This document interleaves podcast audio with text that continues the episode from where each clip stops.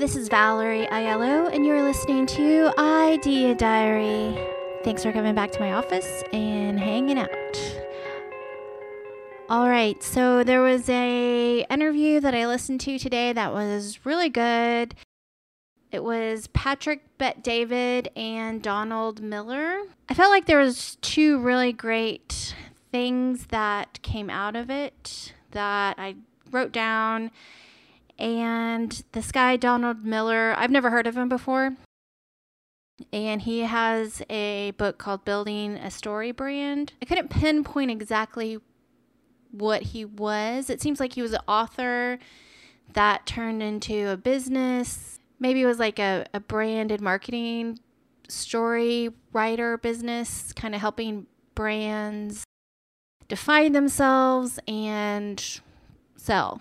Um, a couple of things that he said, I just kind of wrote them down, and I'll link the original interview in the description of the show. But just some quick cliff notes of it. It's a full hour, so if you don't feel like watching it, this was just uh, some things that I thought were pretty good.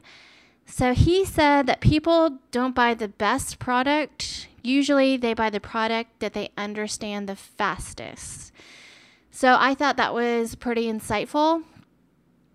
You know, I guess it is true when you're shopping anything you know, if something has great packaging and it's really easy to understand, or their website's really clear, and you know exactly what you're getting for the price, um, I could definitely see that being something that sells a product faster is just being able to understand it really fast over maybe something that is more higher quality or it's better and they have to do a lot more research to figure out that this other product is actually better than this one. So sometimes people just want things fast. A lot of times they just want things fast and they'll just get something to get something. Just kind of his process of building companies and building products and suggesting how other people should do it.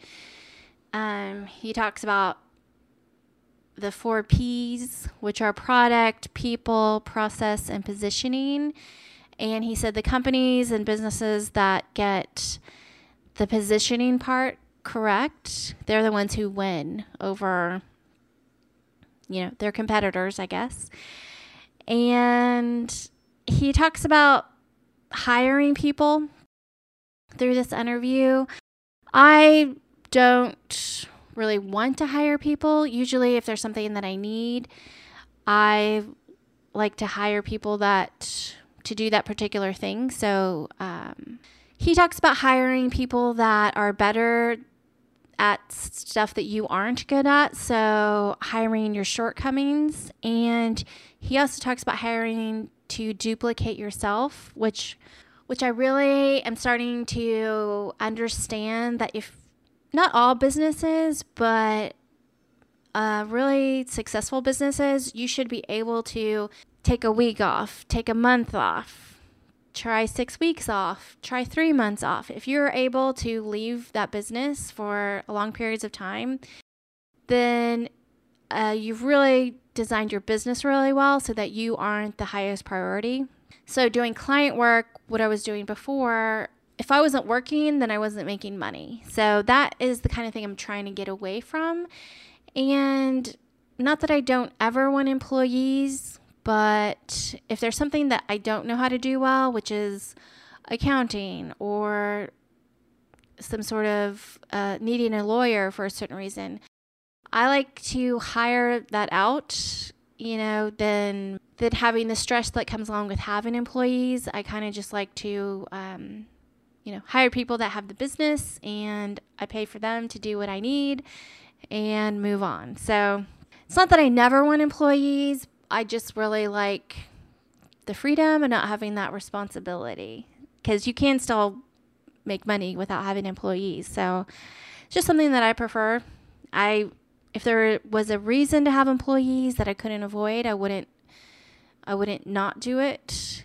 It is a scary thing, but it's not like a deal breaker. It's not something that not something that makes me frozen with fear or something. It's just one of those things. It's not really for me. So he talks about being a value driven professional and he kind of he quotes this guy named Andrew Grove from Intel, and he says this other guy says everyone is their own company. And I really like that. So that really just was like, that's it in my mind. Even if you have a job, you should be thinking about yourself as valuable. So, whatever your company is hiring you for, it's not just to um, collect a paycheck because something needs to be done. That is fine, but there's also the type of employee that's sitting at their job and thinking, how can I make the company more money? How can I be more valuable? And then hopefully getting raises based on how valuable or how much value you bring to the company. That's not to say every job needs to be like high stress and you have to do the best that you can all the time. Sometimes it is good to just have a job to relax and kind of just be there to do that particular thing because when you get off work, you need all your brain power for your own business.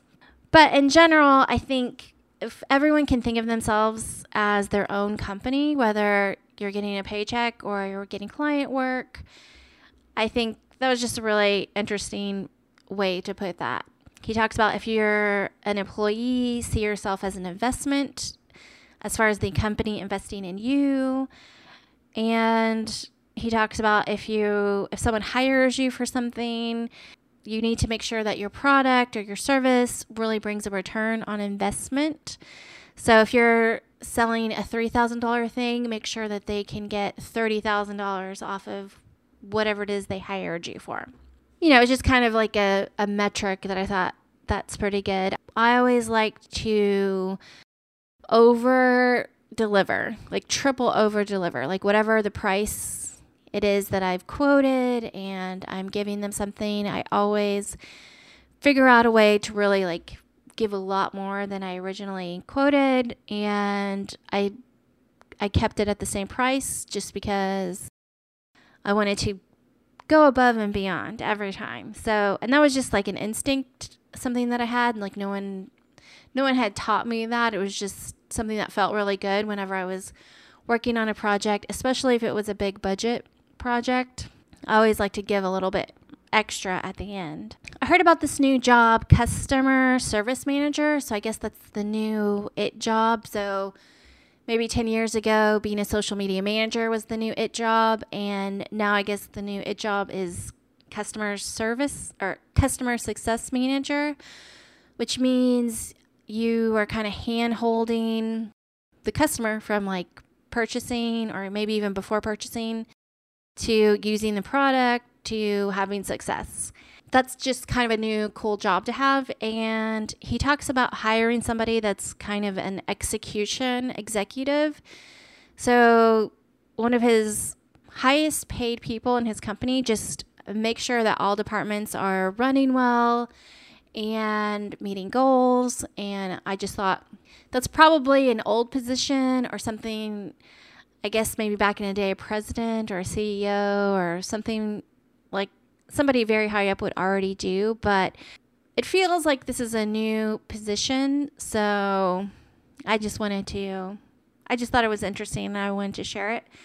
So his um, execution executive this job makes sure that every department has processes and everyone is easily trainable and easily easily replaceable whether or not they have to be replaced because they didn't do a good job or they're being replaced because they're moving up in the company just making sure everything has processes and making sure every department has clear goals and I guess they have weekly meetings and daily meetings. So having these speed check weekly meetings and then having meetings with each director of every department and making sure each manager has their five priorities and making sure each department has five priorities and kind of going over what got done and going over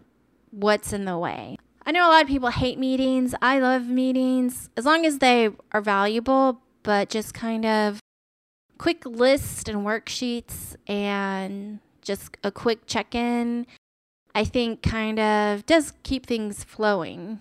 And it, some people need pressure to get things done, so they need some sort of like deadline, and some people need time to get things done. So I feel like having weekly meetings with people that does give you a good indicator if there are problems or just different managers and different departments' working styles. Just in general, I just found this whole interview very interesting, so I just wanted to write it down and share it with you guys. One of the things that he talks about was he he realized when he was an employee that he had um, what he really needed was clear job descriptions, clear objectives, and compensation based on performance. So now that he has his own company, he likes to, I guess, have those like three main goals for each employee and just you know, I felt like that was pretty organized and well defined. And I definitely believe in compensation based on performance. I definitely believe in people letting people choose their own work hours if it's possible. Sometimes when everyone's working together, everyone has to be awake at the same time. But if there's any flexibility, I think letting people sleep in that need to sleep in and maybe they like to have that noon to 8 p.m. shift, or some people wake up at 4 a.m. and they want to start working at 6 a.m., so letting them have that morning shift. And some people work better just working all nighters. I think giving people the ability to choose their own hours is huge. It's a luxury, possibly, but I feel like that just makes people feel really special and valued. Another thing, and this is the last thing that I just found like that was pretty good, was he talks about story. So because he's a, I guess he's a fiction writer and he writes nonfiction books. But um, one of the things he talks about is with every story, there's usually a victim and there's a villain and there's a hero and there's a guide. So, so G U I D E, like a, a wise man or woman a guide. So he talks about um, when you're explaining your product or your service, explaining what you do, you put you need to put the buyer or the the client as the hero. So when you're explaining what you do, you describe them as getting solving some problem that makes them the hero and you're just the guide. So you don't want to make yourself the hero of your brand or your company story or your product story. You want to make the customer the hero of the story and they're the big winner. And then you just you want to kind of position yourself as the guide. So that was just kind of a little aha thing for me because I think a lot of people when they're trying to sell their thing, they're they're trying to make it seem like they're the hero and they've got this thing and it's so wonderful and you need it too. But I think you need to kind of reframe that in a way that it's this problem or this situation that they need your thing for is making them the hero and you're just kind of in the, the background of the story of you know selling something or whatever it is however you want to say it. I know people get like creeped out about selling and sales and they think that it's awful and cheesy and they feel like a you know cheesy car salesman. But selling if your product's good letting people know about it and them having like a lot of success with it or really enjoying it is a, actually a positive thing so and usually if your product's good and your copy is good and your positioning is good, you don't really have to sell it. Hopefully, it, they find it, they love it, they use it, and they love it. So, anyways, I guess that's today's show. The interview with Donald Miller will be in the show description, and I'm going to listen to the audiobook of this. So, I don't think I'm going to check it out at the library. I'm just They have the audiobook um, on Hoopla, so it's not very long. It's only five hours. So I'm going to listen to the audiobook of Building a Story Brand and hopefully give you guys a review and just have a feeling that it might be good. So I'm going to listen and hopefully report back. Anyways, that's the show. I still don't know how to end the show, so I'm just going to play the music.